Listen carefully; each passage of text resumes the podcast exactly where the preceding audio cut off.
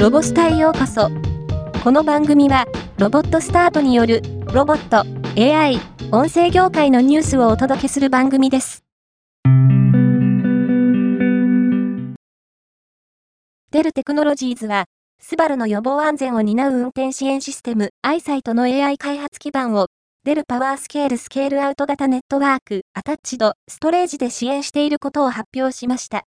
アイサイトの AI 開発基盤には、膨大な数のデータを効率的に保存、活用できる仕組みが求められており、この要件を満たせる新たなストレージ基盤としてパワースケールが採用され、従来型開発に比べて約1000倍規模のファイル数に拡大したデータへの対応を実現しました。東京大学大学院情報理工学系研究科の竹内昌司教授らと早稲田大学理工学術院の森本優也准教授らによる研究グループは、培養骨格筋組織の収縮運動で動く二足歩行ロボットを実現したと発表しました。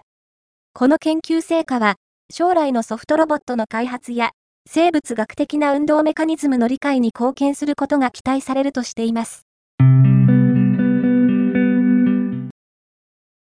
突版は、アップル社が米国時間2月2日に発売する初の空間コンピュータ、Apple Vision Pro 向けアプリとして、日本の魅力を臨場感あふれるオリジナル高品質映像を体験できる Meet Japan アプリと、癒しの空間を体感する超臨場感環境コンテンツナチュラルウィンドウアプリを2月2日から App Store 上で提供開始したと発表しました。